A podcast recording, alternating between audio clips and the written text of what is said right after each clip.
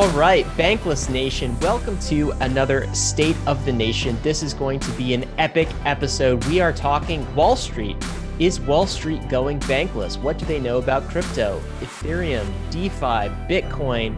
We brought an expert on to tell us, David Grider, who is from Fundstrat, to tell us all of the details around this. Uh, if this is your first State of the Nation, we do these every Tuesday. We live stream them on YouTube, and then you can catch it on the podcast. Um, David, I'm really excited about this topic. How are you doing today, man? Dude, this is such an important conversation because uh, at the end of the day, all legitimate assets end up on Wall Street. And this is the progress that we are seeing Bitcoin run through. This is the progress that we are seeing uh, Ethereum run through. And uh, at the end of the day, like if we want this to be the world, the worldwide asset class that we that we think it deserves to be, it is the logical conclusion is that it ends up on Wall Street because that's the the center of capital of the whole entire world. Um, and so this is this is a, a, fun story to to follow, and I'm, I'm excited to ask David about how this is going to work out. Yeah, they've come a lot farther than they were over the last 10 years or so, but it still feels like they are in the early innings of understanding this. And, and David is definitely key in, in helping them educate them. Um, before we get to that, David, we've got to talk about what's new right mm-hmm. before we started this episode, something huge just dropped in Ethereum, in DeFi writ large. That is the Uniswap V3 launch. This has been much anticipated by all of us. So, what are we doing, David? We're, we're going to do a walkthrough of Uniswap v3 with the details that we have. The blog post is pretty extensive, and there's a lot of uh, interpretation and guesswork that I think uh, is going to be left for the readers of that of that blog post. So we're going to go through that with the Bankless community to figure out what actually is Uniswap v3. So that is going to go live at 1 p.m. Pacific, 4 p.m. Eastern time. Uh, so join us back on the YouTube as we learn what the hell Uniswap v3 is.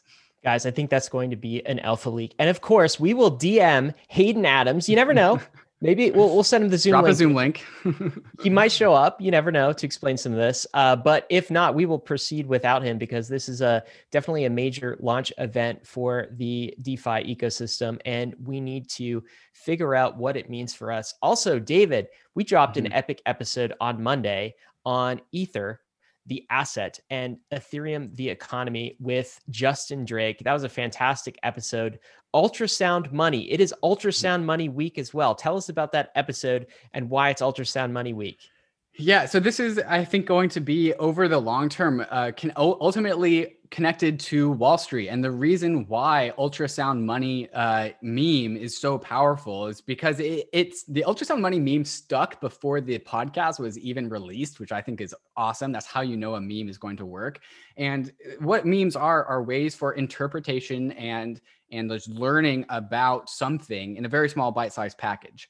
Uh, and so, you know, Bitcoin has really been spearheading this like sound money narrative in the times of money printer go burr. But Justin Drake came onto the podcast and talked about like, well, what happens instead of just replicating like what he called stone age economics which is like replicating gold 2.0 what happens if we do sci-fi economics what happens if we maximize and optimize both the cryptography and the economics side of crypto economics. And what the what that product is is ultrasound money in Ether, the asset. At least that is what uh, that's what the long term vision is. And so I'm excited for that podcast to go out and start with the Bankless uh, podcast. And as we have seen with other previous content, I expect that to eventually make its ways to the ears of uh, of Wall Street, right? And see like, well, you know, because there's always this this cognitive dissonance of people, professional investors investing in Bitcoin, because like is that really the what the cryptocurrency world has to offer? Is that really the best thing that is going to come out of crypto is bitcoin? Uh, and that podcast suggests that perhaps not. Perhaps there's something more that the world of crypto economics has to offer. Perhaps that thing is ultrasound money. Absolutely. I don't think the world has heard the um, the case for why ether is sound money. They've heard the case for why Ethereum. They've maybe heard tidbits of the case for for why DeFi, but they have not heard the case for why ETH the asset. They think of it as uh, something else. So hopefully, you know, we at Bankless operate at kind of that narrative layer. So we get it direct from the researchers. We sort of parse this into an understanding of the economics and of the asset itself. And then ultimately the hope is that kind of filters up to to the higher levels and, and makes it way makes its way to a global understanding of what these systems are and what this asset is. David, before we get into our episode with with David on Wall Street, let's talk about the state of the nation. I'm going to ask you the question I always do, which is what is the state of the nation today? The state of the nation is maturing. We are maturing, especially on the day where v, uh, Uniswap v3 comes out, which I think is going to be the last, perhaps, version of Uniswap. So Uniswap is coming out in this maximally mature form. Uh, you know, Ether, the asset, is both getting uh, EIP 1559 and proof of stake expedited at a faster rate. And meanwhile, how we understand and explains the explain these things is also getting better and improving. So overall, we are maturing as an ecosystem, and I think this is going to be the main through line that we have uh, or about to have with our conversation with David from Fundstrat. Is that again, Wall Street only pays attention to mature assets, and Wall Street is paying attention. Therefore, we are maturing as an industry and as a, as an asset class. Absolutely. Well said. All right. We are going to get to our episode on Wall Street and crypto with David Grider. He is a digital asset strategy at Fundstrat. But before we do, we want to thank the sponsors who made this episode possible. If you want to live a bankless life, you need to get a Monolith DeFi Visa card. Monolith is both a one two punch of an Ethereum smart contract wallet as well as an accompanying Visa card that lets you spend the money that you have in your Ethereum wallet wherever Visa is accepted. It's really a fantastic tool that lets you use Ethereum for what it does best, which is holding and managing your financial assets, but also keeps you connected to the rest of the world's payment rails. Monolith also offers on ramp services for getting your fiat money into the world of DeFi. So it's trivial to top up your Monolith card if ever you need to, and your deposited money goes straight into your non custodial wallet. So your money is never held by a centralized intermediary because your Monolith wallet is native to Ethereum. Monolith helps you transcend both the legacy and the crypto worlds because the money that you hold in your Monolith wallet has the power of DeFi behind it. Swapping assets on Uniswap or earning yield in DeFi is at your fingertips. But with Monolith, so are the groceries at your grocery store or the coffee at your coffee shop. Go to monolith.xyz to sign up and get your Monolith Visa card today. Guys, we've entered a bull market. Now is the time to start building your crypto empire, and you should do it on Gemini. You already know Gemini is the world's most trusted crypto exchange, but now you can do even more than trade. You can earn you can take one of your crypto assets and park it in an interest earning Gemini account where you can get up to 7.4% annualized. There's nothing more satisfying than earning passive income on an asset that you're already bullish on.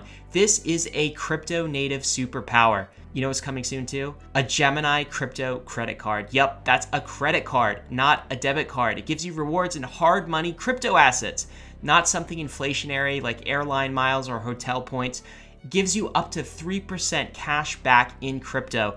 The card is coming in Q2, but you should get on the waiting list right now and we'll include a link. See what I mean? This is more than just trading. Gemini is your bridge to crypto for the bull market. Open a free account in less than three minutes at gemini.com slash go bankless. Get $15 in Bitcoin after you trade your first $100. That's gemini.com slash go bankless. All right, guys, welcome back. We have David Grider. He is digital asset strategy, a researcher at Fundstrat. Fundstrat, if you've not heard of this firm, they are an independent research boutique. So they advise high net worth individuals, wealth advisors, people in traditional finance. Uh, he does a great job educating what, what we might call, what we crypto natives might call finance natives. You probably seen Tom Lee from Fundstrat. He's a managing partner uh, on CNBC this is really our bridge to Wall Street. And David, it's it's great to have you on Bankless. How are you doing today? I'm great. Thanks a lot for having me. Well, before we begin, we should just echo, of course, like all Bankless shows, none of this is financial advice. Uh, do your own research, of course. But we are here to talk about crypto. We're here to talk about DeFi. We're here to talk about Ethereum and Wall Street, particularly what Wall Street understands about it. And we're thinking about this conversation, David, in, in two parts. The first part is really what does Wall Street make of crypto writ large, the asset class? Uh, and then, secondly, I think we want to zone in on what Wall Street actually thinks of Ether, the asset. And you've written some great reports on both of those subjects, so I know you'll be able to uh, to cover it extensively. But let's start with with that basic question at the twenty thousand foot view. what does Wall Street make of crypto? Like, what do they think of crypto right now? It felt like in 2016, you know, crypto was this this weird sort of scam, you know, crypto anarchists, a very small niche community. But that's all changed this cycle. I, I get the impression. Where are we today? Yeah, I think you know, really starting, um, you know, towards the end of last year and into this year, I think it's come on the majority of Wall Street's radar as okay, this thing is real. We need to figure it out.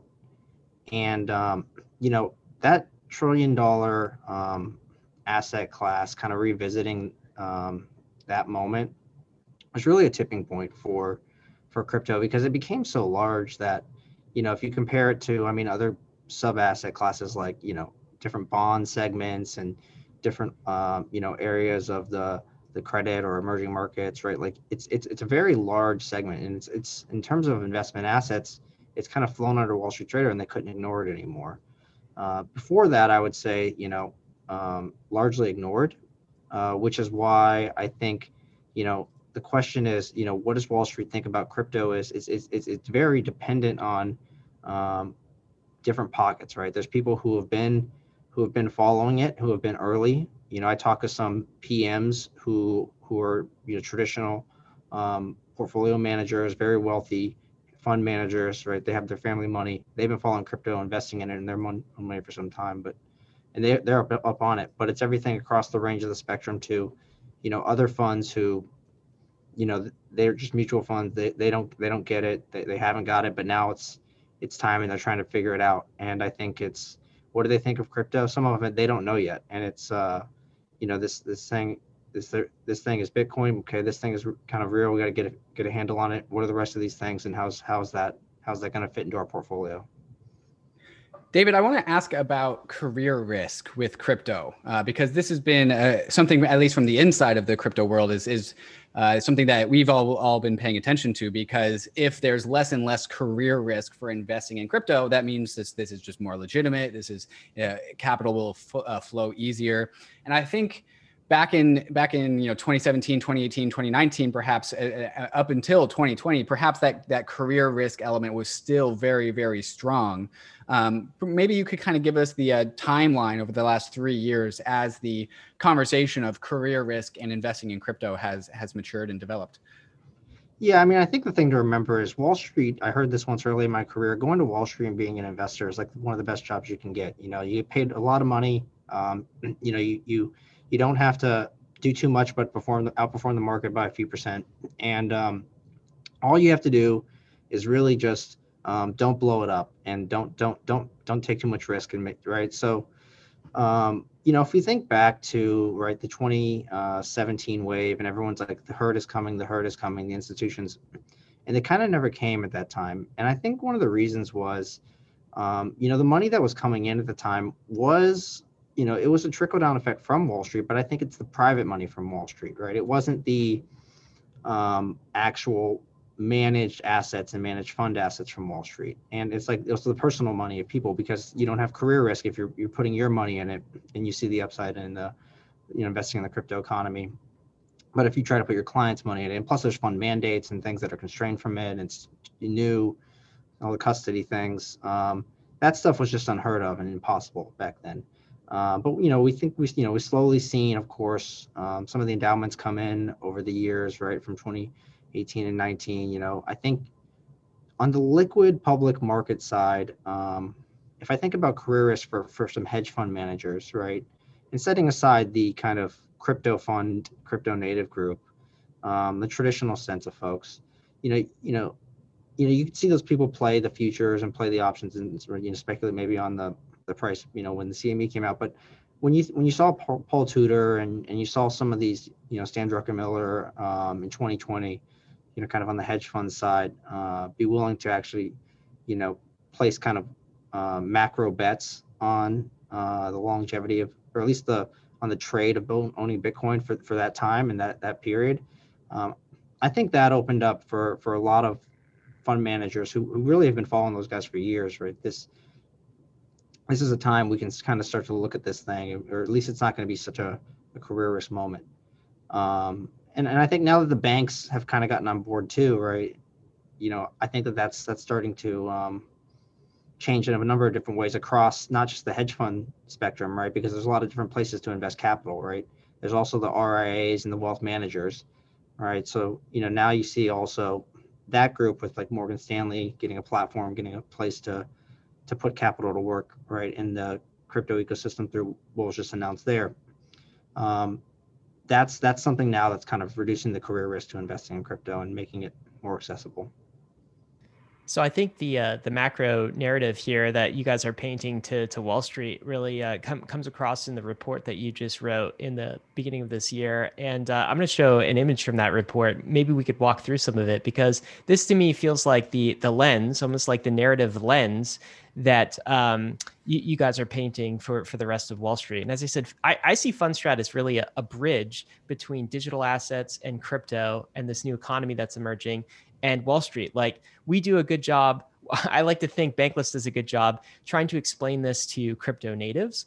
But what you guys do, David, is a great job explaining this entire asset class and movement to traditional Wall Street folks. So we want to go through maybe the lens through which you explain it. And I love this image on the the report that you put out in you know 2021, and it's this image of like a family. I don't I don't know. This looks to me like it's circa 1993, 1994 they have like a, a windows pc of some sort and it's a family like standing st- uh, sitting around a computer saying surfs up see you on the net right? And this is like you know the, the beginning of cyberspace the beginning of the internet. Before we all knew it uh, you know be, before we all used it every day and it was sort of this this niche thing.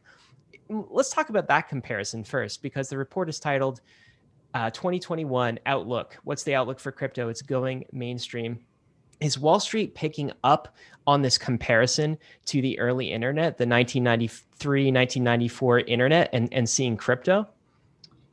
Yeah, no, I think I think it absolutely is. I mean, you know, our focus is, um, like you said, like there's a lot of folks who are very deep into crypto, um, and we try to be very deep ourselves. But what we also want to do is kind of be the bridge, right, where we can help, you know, our traditional investors think about how crypto's merging with the real world um, and when it was so small and when it was just emerging and the use cases were, you know, you know, more limited than they are today, it hadn't really kind of merged with the with the global and traditional economy. And and we're seeing that really happen now, right? As similar to any of the, you know, emerging of any technology, right? Just like when the internet came, um, where it's going to disrupt, just like the internet disrupted uh, many traditional business models, right? So our focus really with with a lot of our research is um, helping investors also think about right you own um, you know these uh, these types of companies in, in, your portfolio right? Here's what crypto's coming up and here's what crypto's doing across all of these sectors. Just like the internet came up and disrupted some media disrupted uh, broadcasting disrupted you know the way we all communicate online created social media right? And here's here's how that's that world is merging with our current world. And it touches every part of of almost the traditional economy. So you know when i think about um, when we're trying to convey the idea to people of uh, you know crypto this novel foreign thing you know we really have to kind of help them come back to the period of when a new technology emerged emerged like the internet. And uh, you know how foreign it was then to you know get on dial up to get on these you know these websites you, you don't know who you're talking to in the chat rooms. And and and but what it emerged to and what what the technology really brought us right? And that's that's the same thing we want people to recognize is really happening here Love How does that. that. metaphor land? Does that does that make sense for for people, or do they still kind of need some convincing after the internet metaphor?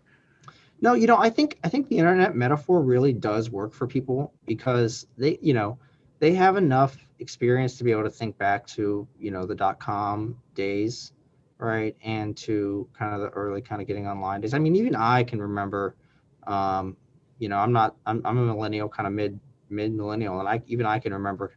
Um, you know, really kind of getting online the first time and some of the companies and stuff that were coming out doing interesting things.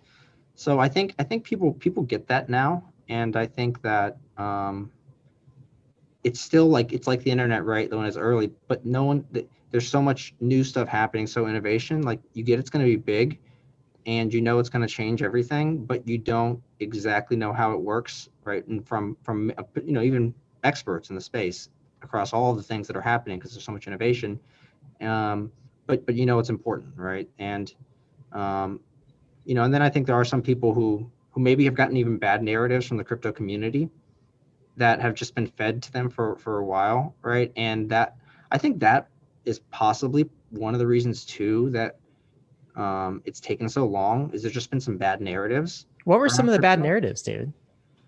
Well, I think um, you know, I think a lot of the illegal stuff, right? That's been a bad. That was just a bad narrative, and it's still even. You still hear Janet Yellen saying it. Um, you know, and I think you're talking about like money laundering and stuff like this. Yeah, and then I think some of the other stuff around, um, you know, whether it be like, um, you know, I think I think Wall Street generally doesn't want to displace the dollar. Um, I think that that, from their vantage point, is you know it's very against their entrenched interests. Um, well said. So, so they, they, Wall Street did not like the the whole crypto anarchists, like this is darknet money, like uh, screw the central bank, screw the government, sort of thing. Yeah, I don't, I don't think that that, I don't think that that pulled weight for a while, right? And then, you know, I think it's catching more now that there has just been such, you know, with COVID, such a massive um, change in the monetary regime, right?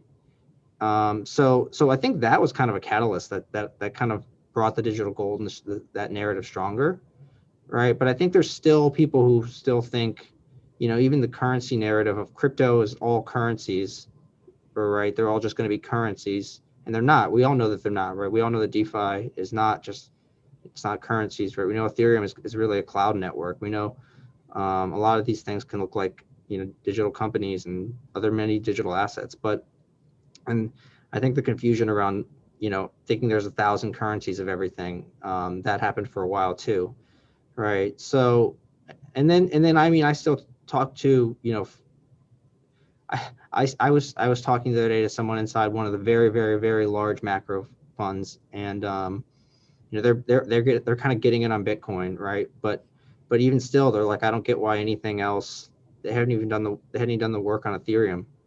Um, so you know, I think you know, but but then it depends, right? Some folks are even down; they understand more. But uh, that's that's to answer your question. So. All right, cool. Well, uh, let's lay out the case that you guys make because I think you make it very well in your report. And and the, the first goes back to something that uh, you said in in the intro when I asked you the questions like, "What does Wall Street make of crypto?" Uh, it feels like part of your answer was, "They know it's not dead, and they know it mm-hmm. somehow bounced back from you know 2017 2018 to over a trillion.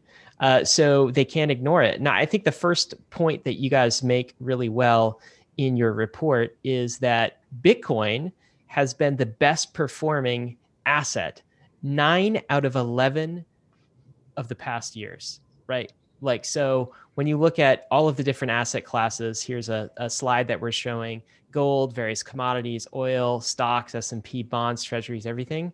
Up at the top here, you see Bitcoin, and it has not just outperformed, but like massively outperformed every single asset class um, almost every year. It had two bad years, which was like a negative 56% a year and a negative 74%. But its good years were real good.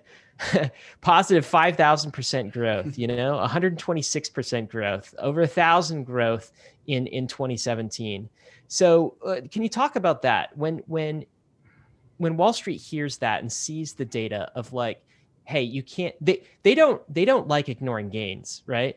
Um, so when you make the case and you say hey the last 11 years if you want to see what the best performing asset class was it's a cryptocurrency and it's called bitcoin.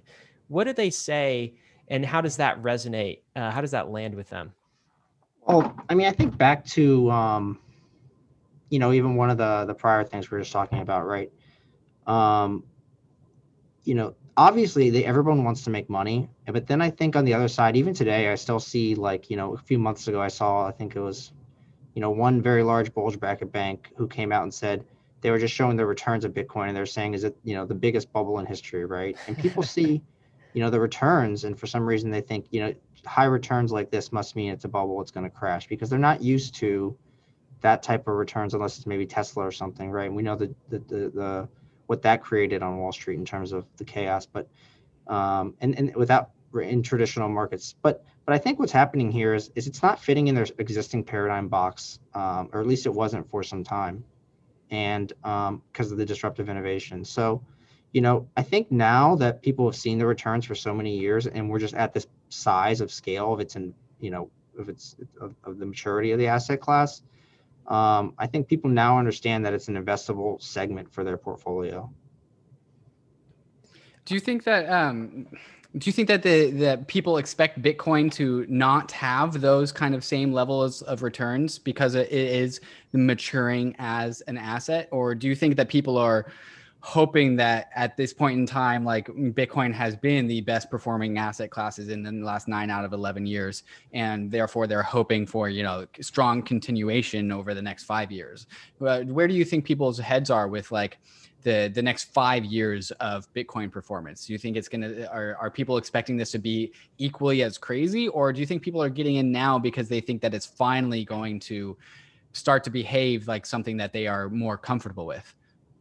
Well, it's definitely becoming more integrated with the global traditional economy and traditional asset classes. I mean, we can see, you know, that you know when when certain assets, you know, perform in different ways. There's a lot of correlations now that we can see that the crypto's gotten so much bigger but I think you know you're getting seeing a lot of people getting in today because they do still expect a, a lot of upside from this asset class, and then you can have strong returns um, in crypto if, if if the tech continues to disrupt. Again, you know we think crypto is like the next wave of the internet, um, just like internet stocks, you know, have risen to create the FAANGs and and and all of the the large um, tech you know winners that have made a lot of people a lot of money on Wall Street for a long time.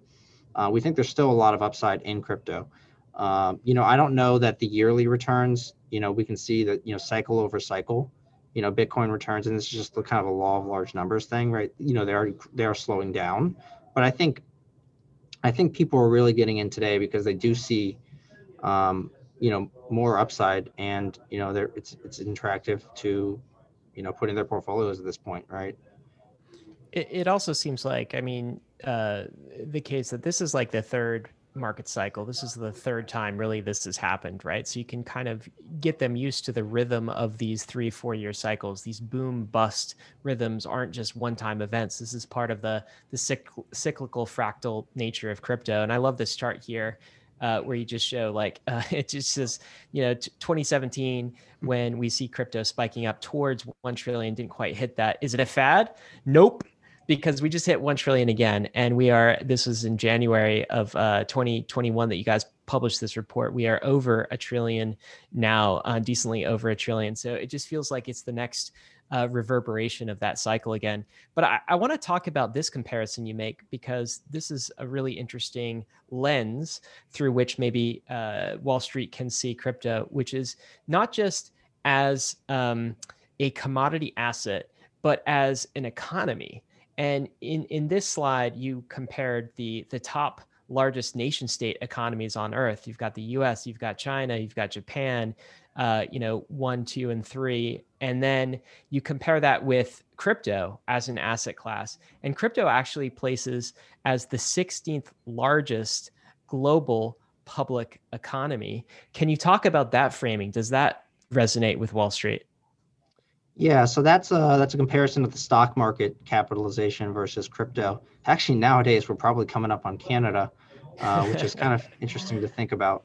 Um, but I do think about crypto as really um, the next wave of the internet in the sense that it gives the internet its own. It makes the internet its own emerging market economy, right? You know, you hear code is law with Ethereum and what that enables. And it kind of gives this self sovereignty to the internet and gives you global internet communities, right? So, in that sense, you've kind of created countries in the cloud, which is um, a narrative that I think is is kind of developing.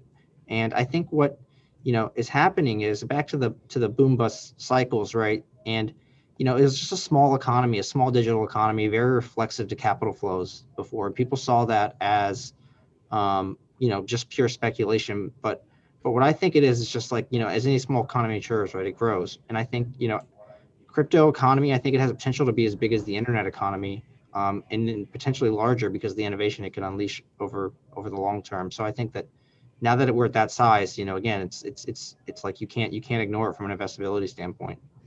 This is another slide that I think is hard to ignore, and some data points that are hard to ignore as you guys are painting the picture of this whole crypto thing being as large and on a similar growth trajectory as the early internet. So, what we see here is the amount of, of crypto users over time, starting from about 2015 to 2020.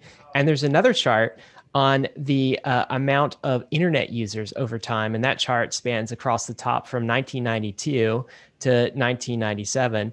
And what you guys are reporting out here is there are uh, close to, uh, it says passing over 100 million worldwide users of crypto. These are all people who are not necessarily using DeFi in their everyday lives, but I would assume at least have a crypto asset and that would count as as usage of crypto. They're using crypto maybe to to store their value.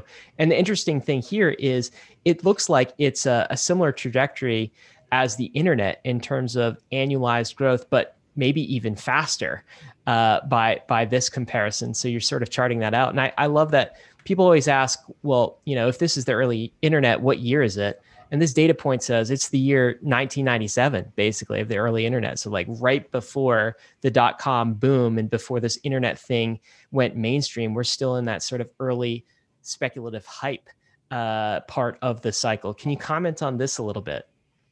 I mean, I think it really goes back to the cover page that we were talking about when, you know, people were getting online, right? And everyone's kind of just trying it, right? Um, crypto's kind of hard to use. Not everyone uses it. It's not as intuitive, storing and keeping your custody and your security. But you know, just like getting online with dial-up and how effortlessly it is, you know, nowadays, right? Because we're all so native with it, and we've we've all, you know, billions of people, most of the world, have kind of joined the internet revolution. Um, you know, I think this crypto uh, internet revolution is is really in the early innings, and I think, you know, back to you know the t- the days of it. I mean, I really do think, you know, we're seeing use cases emerge just like just like these early use cases that are really hitting society's kind of going mainstream moment. You know as we said in the cover right whether it's whether it's things like defi or things like um, nfts i think we're kind of crossing that chasm where you know the traditional mainstream society it's not just this these niche technologists right these people like us who have been following it for some time right but it's now it's now kind of hitting you know application level for everybody to use. So um, and again we have data that says that as the internet grow growth of users, right? The, the growth of the, the value tracks it as well. This Both is kind of a, we think for crypto as well. A Metcalfe's law sort of derivative. Uh, yeah, it's similar. I mean, yeah, it's similar to that. David, I've got a question because we always, uh, in crypto, we always use like the dot com bubble, kind of like this frame of reference. And I remember back talking about uh, in 2017 when I was first getting into crypto, saying like, "Oh yeah, this this must be crypto's own like version of the dot com bubble." Um, but you know, maybe that that comparison back in 2017 didn't didn't hold water. Maybe that was just my my anchor point back then. My, my question to you is: Do you think that this is going to turn into a speculative mania actually inside the stock market, as in the stock market is going to start playing the crypto game in the same way the stock market started playing the, the dot com game back in 2001. Uh, we, we see Coinbase ready to, to go public. We've seen companies like uh, Gemini uh, signal interest, and, and then we've seen a number of companies signal interest after that. Uh, and then there are plenty of uh, uh, already public companies uh, putting Bitcoin on the balance sheet, and then those companies' share prices going up after that. And then there's uh, public companies like PayPal putting uh, uh, BitGo or um, uh, custody providers on on uh, uh, uh, with their acquisitions. Do you think that this could actually start to play with the valuations of stock market valuations, and that this kind of turn into its own kind of legacy market mania, just because of how much excitement there could be in the crypto markets? Well, I, I, don't think that, you know, look, the Fed said the other day they're not concerned about what's happening in the crypto markets for the broader economy and for the broader traditional markets. And I, I would agree with that because, you know, back to the other ch- chart that we showed with the size of the stock markets. I mean, the US stock market is, I don't know, maybe it's 50, 50 trillion, right? And we're, you know, pushing on, you know, one 1.75, right? So that's uh, much, much smaller. I mean, this is just a, it's just a pocket of, of global investable assets. It's very small these days um, you know, is crypto was I mean, I think crypto in 2017 was not was not the dot com moment because um, you know, if as we just showed, right, that that like was at a trillion right of market cap then.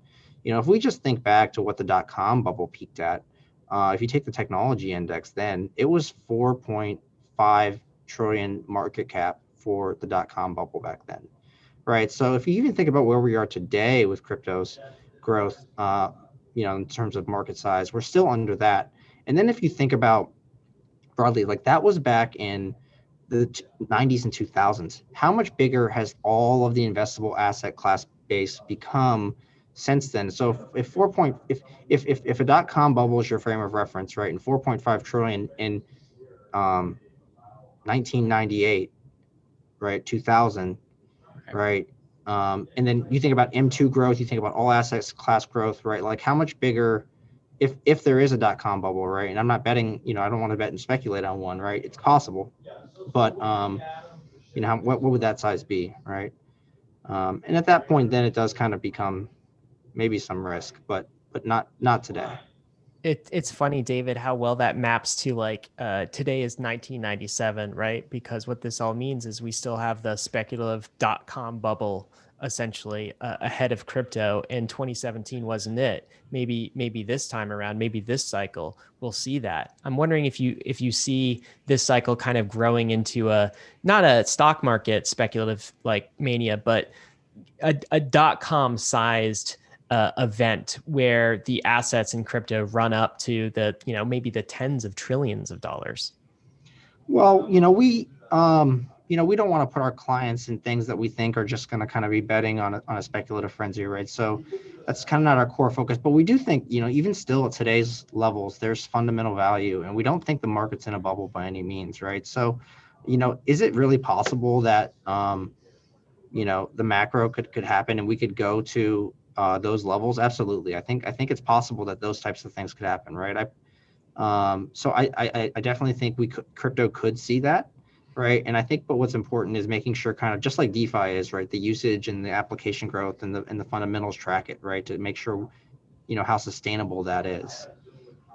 Absolutely. Well, guys, we are going to be back with David in just a minute. We're going to talk about uh, how crypto is disrupting banks. We're going to talk about how Wall Street sees ETH, the asset, and Ethereum, the network. But before we do, we want to tell you about the sponsors that made this episode possible.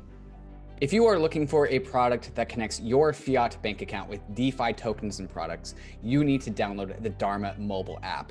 Dharma is a non-custodial smart contract wallet and comes with a bridge that connects you right into your bank account.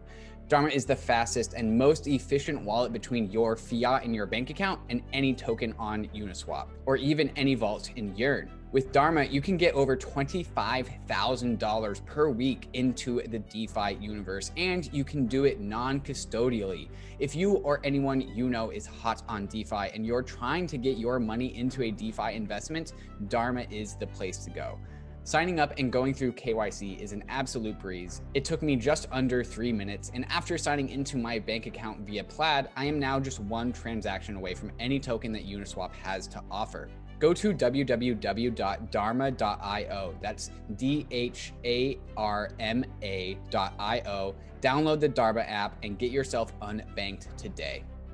Aave is a borrowing and lending protocol on Ethereum and just recently released Aave version 2, which has a ton of cool new features that makes using Aave even more powerful. With Aave, you can leverage the full power of DeFi, money Legos, yield, and composability all in one application. On Aave, there are a ton of assets that you can deposit in order to gain yield, and all of those same assets can also be borrowed from the protocol if you have deposited collateral. Here you can see me getting a 200 USDC loan against my portfolio of a number of different DeFi tokens and ETH. I'll choose a variable interest rate because it's a lower rate than the stable interest rate option, but I could choose the stable interest rate option if I wanted to lock that interest rate in permanently. One of Aave's V2 features is the ability to swap collateral without having to withdraw your assets, trade them on Uniswap, and then deposit them back into Aave. Aave does all of this for you all in one seamless transaction, so you don't have to repay loans in order to change the collateral you have backing them. Check out the power of Aave at aave.com. That's A A V E.com. We are back with uh, David, and we're talking about what Wall Street makes of this whole crypto thing, this whole crypto revolution. And I actually want to get to this part of the conversation, which is sort of part of the bankless thesis. And David Hoffman and I, we call this the uh, the DeFi mullet, which is the the idea that fintech is going to um, switch around their banking infrastructure for decentralized finance, sort of the the bank in the front image, but the the DeFi in the back, party time. Um, and this seems to be a little bit about like the message that that you're sending as part of your messaging to to Wall Street. So you're saying distributed ledger technologies are lowering banking costs and reshaping the financial sector. And what I think you mean here is is DeFi.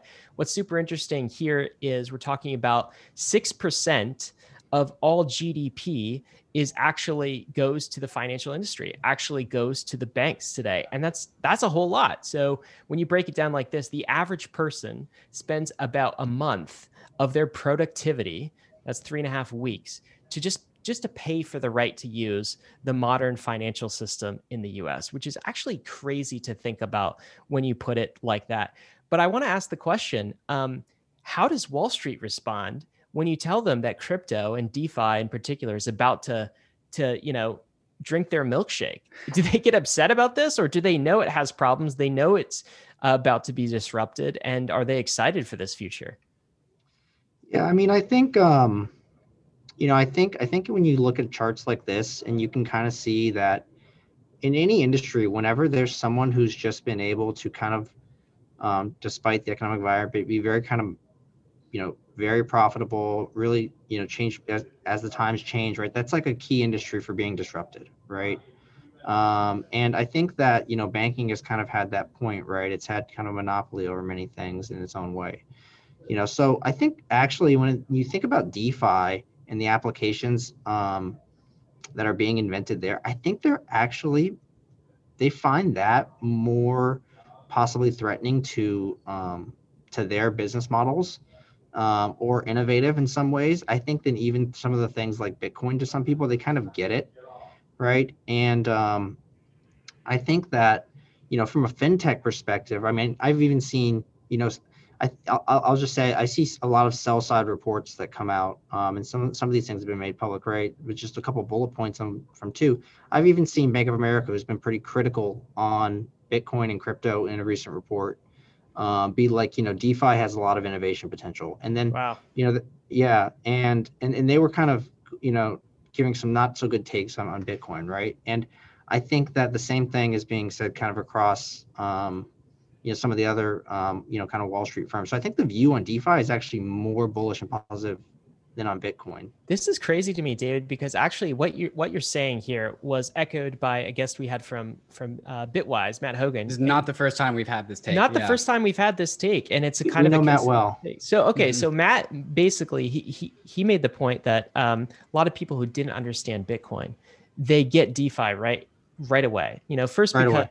we're talking about capital assets, but but second, and maybe like you know from a larger perspective they know that the current existing financial system and banking system sucks. Like they know it has rent seeking behavior and needs to be fundamentally disrupted and they know that fintech just kind of scratched the surface on the level of disruption that's that's needed. And this goes to one of the slides you, you kind of put together about this evolution of banking where we had this kind of banking 1.0 and fintech was sort of a 2.0 but defi is kind of a, a ground up we're replacing the entire infrastructure from the ground up revolution that hasn't happened yet. And uh, Matt said that that people in finance, you know, uh, CPAs, CFAs, inherently understand this and even understand it better than the narrative of, of Bitcoin be- becoming a new global money, right? That's like they dismiss that as Bitcoin gold bug stuff, but this they gravitate to. That's what is that what you're saying? That's exactly what I'm saying. That's exactly what I'm saying. I think they see the, the kind of disruption potential. Um, and you know, I think with this, right, like if you think about back to what we are saying with trust-based systems, right? What was the point of having a bank? Um, you know, you had to walk into the bank. You had to know the person in the local banking region where you were going to get a loan. You said hello to them. You know, you went to church together. They knew you were a credit-worthy person. The bank would give you a loan because you were borrowing it from the person down the street, right? You created a global network of this and these payment rails and the tech has just not been um, as innovative as you have with the digital society with technology. And then you have fintech that's emerged. And you know, instead of walking to a bank, you can you know authenticate through your phone. You can use you know biometric authentication, right? You can use different things like SoFi, and they have all these other data points that you didn't have in banking, right?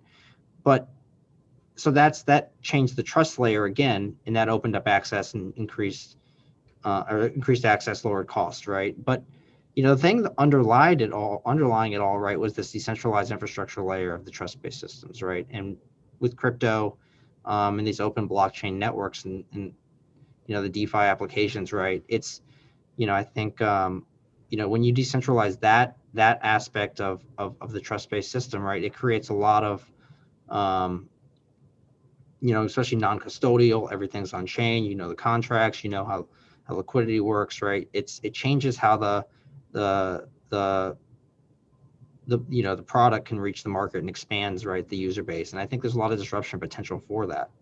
I mean it's, it's there's you know a few guys writing lines of code and, and and you have protocols that are the size of you know mid-sized community banks right now some of these borrowing and lending platforms right in terms of assets yeah, absolutely. They're getting large, and I mean, it's it's we've we've often echoed the story of Uniswap, which we you know you talked about some big news today. But it's like a team of fifteen people basically, and and uh, they they grew to volumes that surpassed uh, Coinbase in like less than two years, which is crazy. What I love about the, these types of reports too, David, is uh, you guys aren't afraid to make predictions this is what's fun about uh, Wall Street analyst reports. I think sometimes people in crypto are somewhat reticent to make predictions, but you guys are throwing out some numbers.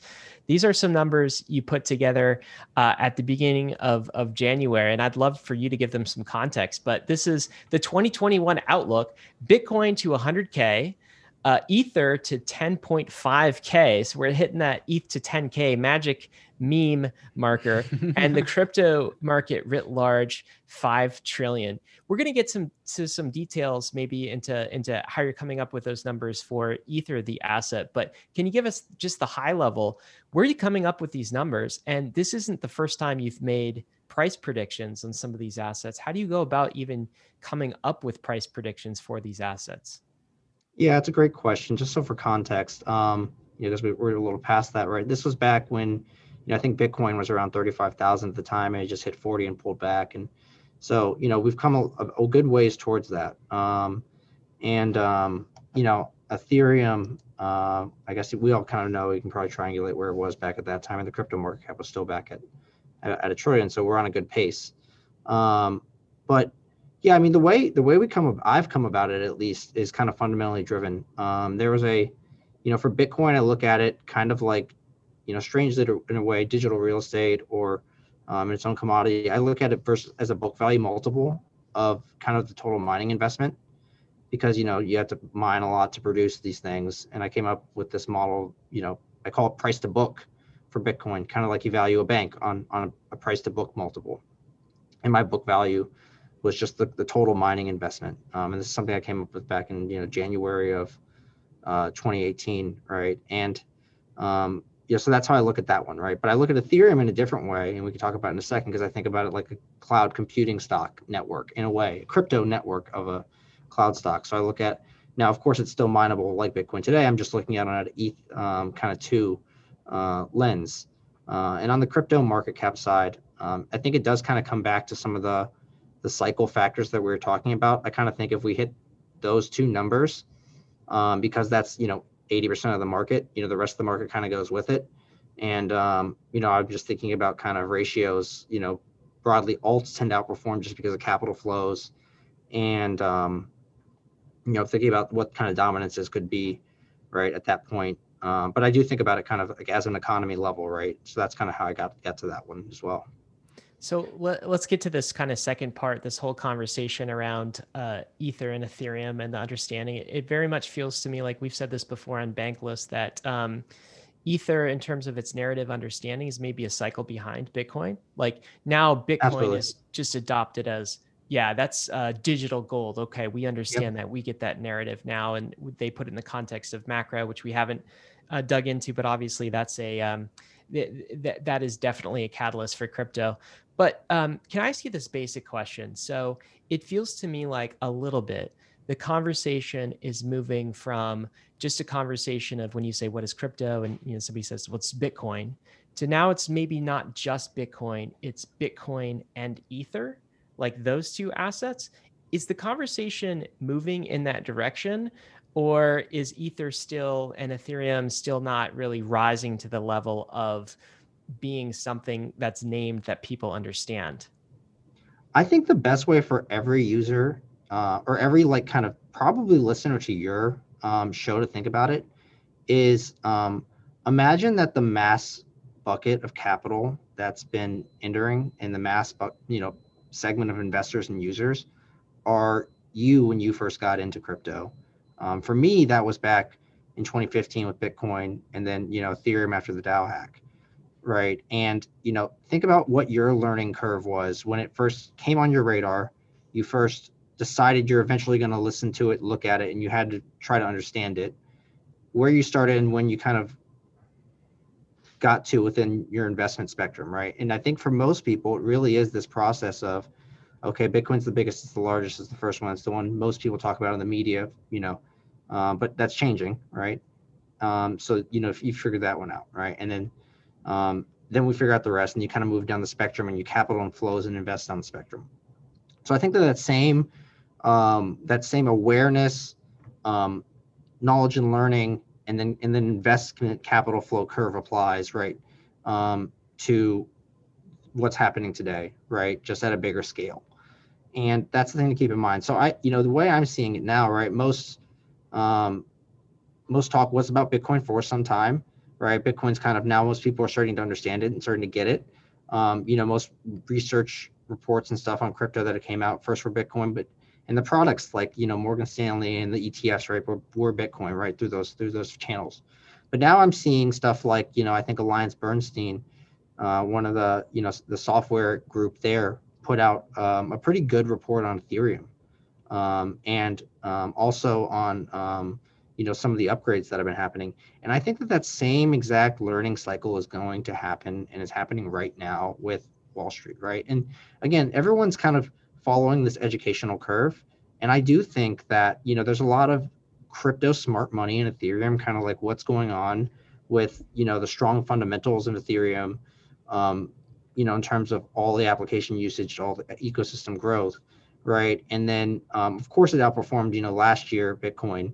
Um, and this year, right, has had strong returns as well. But, you know, we're kind of taking every cycle takes a, a breather and a pause, right? And kind of wondering what's next. Um, but but I think that I think that that's part of it, right? That's just the it's just the learning capital flow dynamic, right? And I think that people are going to recognize the potential for disrupting. I think, in my view, big tech with cloud platforms um, on the blockchain computing side. David, I want to ask about how this whole DeFi thing impacts people's learning process about specifically Ethereum. Because as we've said, there seems to be this resonance that you know more traditional investors have with the, the DeFi assets, mainly because they are capital assets, which fit into old older models that they're familiar with. Yet, I would imagine as they start to you know do this evaluation on some of the most common DeFi assets that are out there, such as you know Uniswap and its you know X number of billion dollars of, of volume, or Aave and Compound and their X number of dollars of uh, assets under management. All these things fit into their models. Yet, I would imagine that like oh, the Uniswap is an application. What's that application built on? It's built on Ethereum. Oh, uh, Aave Compound. Oh, it's also built on Ethereum. MakerDAO also built on Ethereum. Like basically, if we're talking DeFi, we're talking Ethereum. How does that fact that like these DeFi things that they are learning about that fits into their legacy models, and they all happen to be built on the same platform that's this Ethereum thing? How does that impact people's perceptions or trajectories about learning about Ethereum versus versus Bitcoin? Well, I think you know, I think it's the same as um, you know developers right? You know i think if you're a developer and you see a lot of tools on one platform right you're going to probably you know you can get you know the, the, the you know the api layers and you can get all the things you need to get to right? You're going to probably learn about that platform and learn how to build on it. Um, and i think you know i think people you know recognize right the, that the, you know to this point the ethereum economy is certainly the largest in terms of applications right? And i think that's one reason you know reflected why it is the second largest in terms of you know its market cap as well um, you know, so I think it definitely says a lot, right? There's a lot of product market fit with the DeFi applications in what I call the Ethereum Cloud Network. That you know, and um, you know, I, I mean, people you know sometimes criticize the fees. I think that's you know, you know, I saw something similar where someone said Bitcoin, you know, Bitcoin couldn't work because fees were too high and they were too volatile. And then I just thought, like, do you say that when you get a, a surge charge with Uber because it's because you, you have demand pricing, or is that product market fit because you're willing to pay it? Um, and you know, that's that's the thing I think is interesting, right? So, yeah, I mean, I think I think showing that you know all these things are built on Ethereum, right? And things are being built on other platforms as well. And there's a lot of exciting stuff happening in crypto, right? We cover we cover it all. Um, but again, we are bullish on Ethereum too, amongst other things, right? And I think that definitely it's a sign to say, hey, you know, this is a very good place to to look for um, fundamental innovation happening that is kind of lasting through the cycles, um, in my view.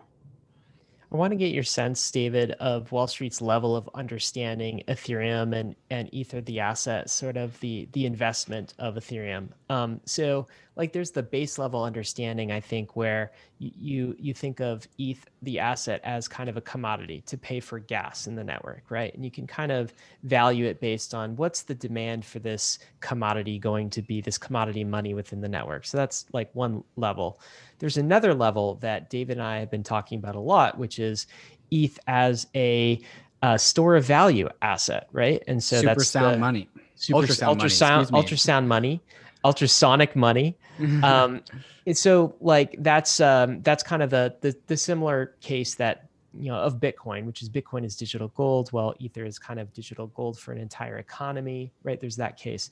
But you're making uh, a different case as well when you get to that 10k valuation which i think is really interesting. You're making the, the case for eth as a productive asset, ETH as a, a capital asset as well. And like both David and I would agree that like ETH is a triple point asset. It can be all of these things. Um, when it's staked, it can also be a productive asset and provide returns. But here's the case that you're making. And once again, 2021, I think, is the first time that I've seen uh, those bridges to Wall Street, which which you guys are, an educational bridge to Wall Street, being able to make this case for Ether the asset. And your case is based on the revenue that ETH the asset and the Ethereum network is uh, generating. So I'm going to read uh, some parts of your tweet, and then maybe you could we talk about this a bit. This is from uh, March 9th. Ethereum has a market cap at that time of 210 billion. ETH generated 1.75 billion of revenue year to date for 2021. That's a 3x of its 600 million that it earned in 2020. At this pace, ETH 2021 revenue is set to grow 1400%. If you annualize that, that means year to date revenue, top line revenue of 9 billion. The framing of this is so interesting because what you're arguing for is basically um, ether to be viewed through the lens of a of a capital asset. And it's it's a capital asset that's going through an insane period of growth. And that's i think where you're getting to when when you start talking about um, comparing it to cloud compute type platforms right? Maybe you could walk us through the comparison david because i think it's super cool yeah so i'm kind of putting it through um, you know kind of a post um, you know you've implemented some of the, um, the changes to the protocol um, that are kind of coming up, right? You know, staking and kind of a burning um, implementation lens, right? Because you know, obviously it is still mineable today, but you know, when you are um, in finance, always you have to think about it right on a forward-looking basis, right? What can the what is the what is the future? What are the company? You know, how can they do, right? So, you know, the thing that you know, the reason that I don't think people were able to do this in the past and they can do it today is because um, the numbers just weren't there. Um, Ethereum you know, at you know any scale on a layer one today, at least in terms of fees and revenue generated, um, you know, it is it is it, it's Ethereum and Bitcoin at that level. Um, right? And it's if you know you think back to you know wall street is investing in more, more, mature things right? You're not investing in the start the small startup kind of early seed stuff which the tech stuff can grow for a lot of these other crypto platforms. But you can look at it now on a traditional lens and compare many you know these types of and, and some defi protocols these days too right? We can talk about but um, in terms of the fees and stuff they're generating. But if you think about what fees are to um, a crypto network if you start burning fees, that's a reduction in the token supply, right? And if you think about a company economics, right, people would say, how is that revenue? You know, um, if if if you think about what happens, I give dollars to a company like Salesforce, and um, you know, goes through the P and L, they have profit from that, and they can buy back their shares, right? If you burn tokens, that's the same thing, right? So that's the reason you can think about you have to, you can, can be you can be comparative to a degree with crypto network economics and traditional company economics because I do think like crypto is kind of a two point like Ethereum is really a 2.0 cloud stock um, is the case I've made before and you know that's that's the reason we kind of frame it in that sense yeah, so let's talk about that framing or that comparison. You know, I, I got to admit, sometimes when I hear the kind of the the cloud stock uh, metaphor, I, I get a bit of PTSD from this whole idea that people thought in 2017 that Ethereum was like a decentralized AWS, right? That it was like the internet computer, and that like we were going to s- store everything in this internet computer, like graphics and everything. And the reality is, it's it's uh it's an internet computer uh, it's a it's a world computer in in terms of its you know permissionlessness and in terms of its kind of its span but it only has the power of like your computer your, your your consumer grade laptop right? So this is not going to store all of the world's images. It's not going to be a world computer if you're looking for the second coming of aws but i think i start to understand you as you describe it as a kind of a uh, um, a, a, country in the cloud, right? Because it's, it is a property management system in the cloud. It's like a country in the cloud. And it does have this capital asset element, whereas David has described it uh, before too. With EIP 1559, it's doing essentially a share buyback and it's taking those shares and it's it's burning them it's removing that scarcity but i want to get into that that um, detail here if you compare the, the kind of rate of growth that we're seeing which is right now 1400% year over year growth in terms of the top level revenue uh, Ethereum is generating. You compare that to other cloud stocks, let's say these are fast moving, um, you know, tech companies that are growing fairly fast. You get like Salesforce, which is 195 billion market cap and it's uh, on a revenue of, of 21 billion and it's only growing at 25% year over year growth right? Is this kind of the comparison that you're making and what are the metrics that that fall out of this? Does this indicate that um, ether the asset just from a top line revenue perspective is undervalued overvalued fairly valued relative to these sorts of cloud stocks? Yeah i mean i think you know um, i think that you know, there's a kind of a lot to unpack in here, right? Like, I think the cloud is kind of an arbitrary thing, right? Cloud is also a lot of computers that are traditionally on, you know, one layer, right? And like, you know, people just took it somewhere. Right? But I, th- I think the, the narrative of, of, framing Ether and crypto as kind of a cloud, inter- a new wave of the internet. I think that I think that resonates for for our clients because for, if you think about the narratives of things, right, back to narratives for investing in crypto, for a while, crypto and cloud investing in the cloud wasn't cool, and then eventually it became the thing, right? And everyone was like, I'm moving to the cloud. And where's the cloud? Really, it was just in data centers, just but they weren't in your place. Right. Right. And where's the data stores? So um, it's kind of the same thing here, right?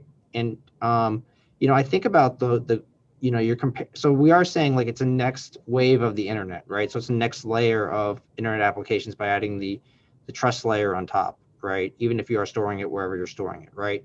So and if you think about the growth layer that these things enabled, right? Um, it's it's it's been very rapid growth of the cloud. It's made a lot of money for a lot of investors. And but you know, I mean, for them, if you're growing 25, 50% a year, that's fast, very fast. And that's why you deserve a very high growth multiple.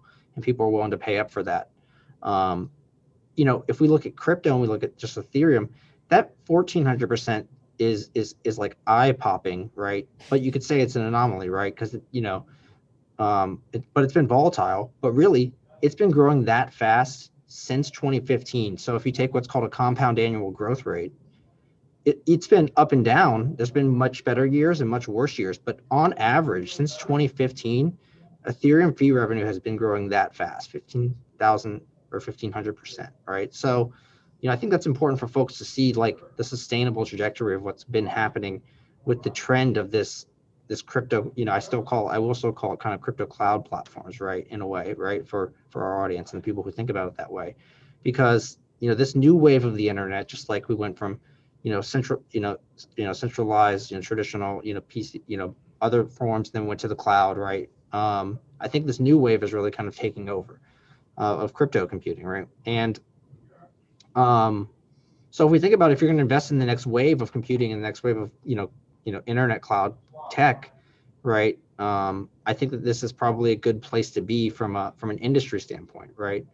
Um, so I mean, there's big growth multiples being paid for things like the traditional cloud 1.0 companies, and that's fast growth. And Ethereum and crypto networks are growing much faster. Uh, you know, the economics aren't exactly the same, so we'll see how it shakes out. But I think that there's something to be said about the potential here, certainly. David, how is that message landing with Wall Street when you talk about it as kind of a as ETH as a capital asset, as this being similar to a cloud? How close is Wall Street to understanding this? Maybe in like Bitcoin terms, right? So are we at like their 2016 level of understanding for for ETH, um, or and and then how do we how do we continue to bridge that gap?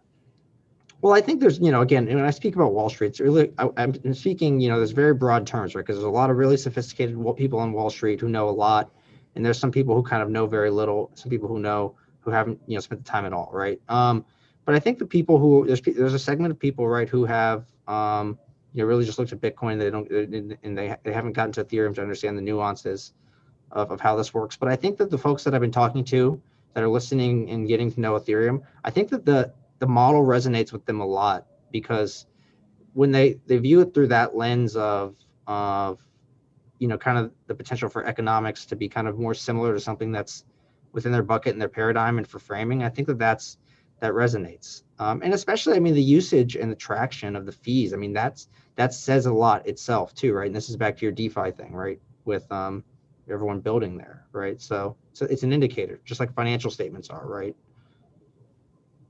so, David, there's a, a, conversation that we have on Bankless that we think will permeate out into the rest of the world. So, I want to get your opinion on it. And this comes in stark contrast to the very, very low rates that bonds are returning for for the, the investors. Like bond yields are at all time lows.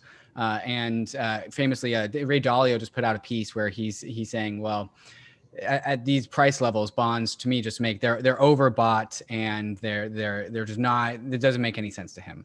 And you know, it's something that that me and Ryan have been trying to pioneer on the Bankless uh, podcast, Bankless ecosystem, is that you know, Ether is like exactly what you are saying with like this internet cloud platform. Ether offers this internet bond, this internet native bond. Does that does that narrative or mental model fit into what you are talking about with your clients and investors at Fundstrat? Um, I think I th- you know I think very I think closely, but you know I, I would make a nuance to it, right? And it's kind of you're kind of kind of, kind of agreeing and kind of making a slight nuance. Uh, if you think about a company's capital stack, right, you can have a lot of different types of assets from you know fixed debt to um, like preferred shares that can do things like pick and accrue interest, right? So you know, and so you can have like convertible preferred debt, and you can have traditional equity. Um, for me, the closest analogy to like staking ether is kind of like owning like a preferred convertible preferred shares because you know you have i think ether itself because of the way that the economics we believe will flow right in the future once kind of these upgrades if they come through as we think they will right you you can have you know revenue come in you can have some portion of that be a net reduction to the supply right and the way i think about crypto c- company network right crypto i think about plat, you know, companies, platforms, networks, right? Crypto company network, right? Uh, as this evolution is the P and Ls, you know, um, you know, wherever the revenue exceeds the the inflation rate, you have a profit, and that profit is your net reduction in, in, in, supply, right? That's your net hard money, right? In a sense, or just share buyback or like or dividend, or you can do the same thing with staking, right? And that's like traditional company economics. That's like kind of owning a cloud network equity, like a crypto equity, right? In a way. But if you're staking it, you know, you kind of got a little dividend. And it's kind of like being an employee in a way, right? You're providing compute to the network and you're getting paid this salary, and that's like your expense on that side to the network. Um, so that's kind of how I would kind of bridge the gap to thinking about personally those things. Yeah, that makes sense. I, I love these conversations because it's it's very clear. Um, all of us are trying to understand these new assets and like fit some existing paradigms into them to help to help the world really understand it. And there, there are different ways to do that uh, for sure. Um, but I think you've hit on something in identifying Ether as a, a productive capital asset that's very much tied to the growth of the Ethereum economy and block space revenue, which is really cool. And again, this is one of the, the first times I've seen um, like Wall Street education making that case. And I think you said it well, David. You're able to make that case now because it's true, because EIP 1559 mm-hmm. is coming down the pike because we have proof of stake, because those returns are going to come back to ETH holders. Let, let's conclude with this. And this has been a fantastic conversation, David. We've really uh, enjoyed uh, your time and, and definitely learned a lot here. Let's conclude with this. What is something, because our audience is mainly crypto natives, what is something that crypto natives should know about uh, Wall Street and people on tradition in traditional finance and, and what they're doing in crypto? What's something that crypto natives should learn and should know about Wall Street? You know, I think I think there's a lot of people on Wall Street um, who personally maybe they're not the guys who are actually able to make the you know the changes to the investment mandates and to the investment business, but you know personally kind of probably interested in crypto themselves. Personally, you know, who will read our our research and you know maybe they'll have their PAs and they're interested in it. I think that's um, so. I mean, there, I think a lot of people on your podcast maybe are people on on Wall Street who are who are smart people and um, they could be crossing the chasm, right? Because you know. I look at you guys. I think you guys have a great show. Um, I think you appeal to a great audience, both crypto and traditional folks. So, um, so I, I, maybe that answers the question. I think it does. It echoes something we talk about a lot, which is the base layer of all of this is people. And of course, what is Wall Street composed of? It's people. People understanding the narrative. The most bullish thing for Ether, for crypto, is to be understood. David, thank you so much for helping the world understand a little slice of crypto here. Thanks a lot for having me. Guys, risks and disclaimers, of course, none of this was financial advice. Bitcoin is risky, ETH is risky, so is DeFi. You could lose what you put in, but we are headed west. This is the frontier. It's not for everyone, but we're glad you're with us on the Bankless journey. Thanks a lot.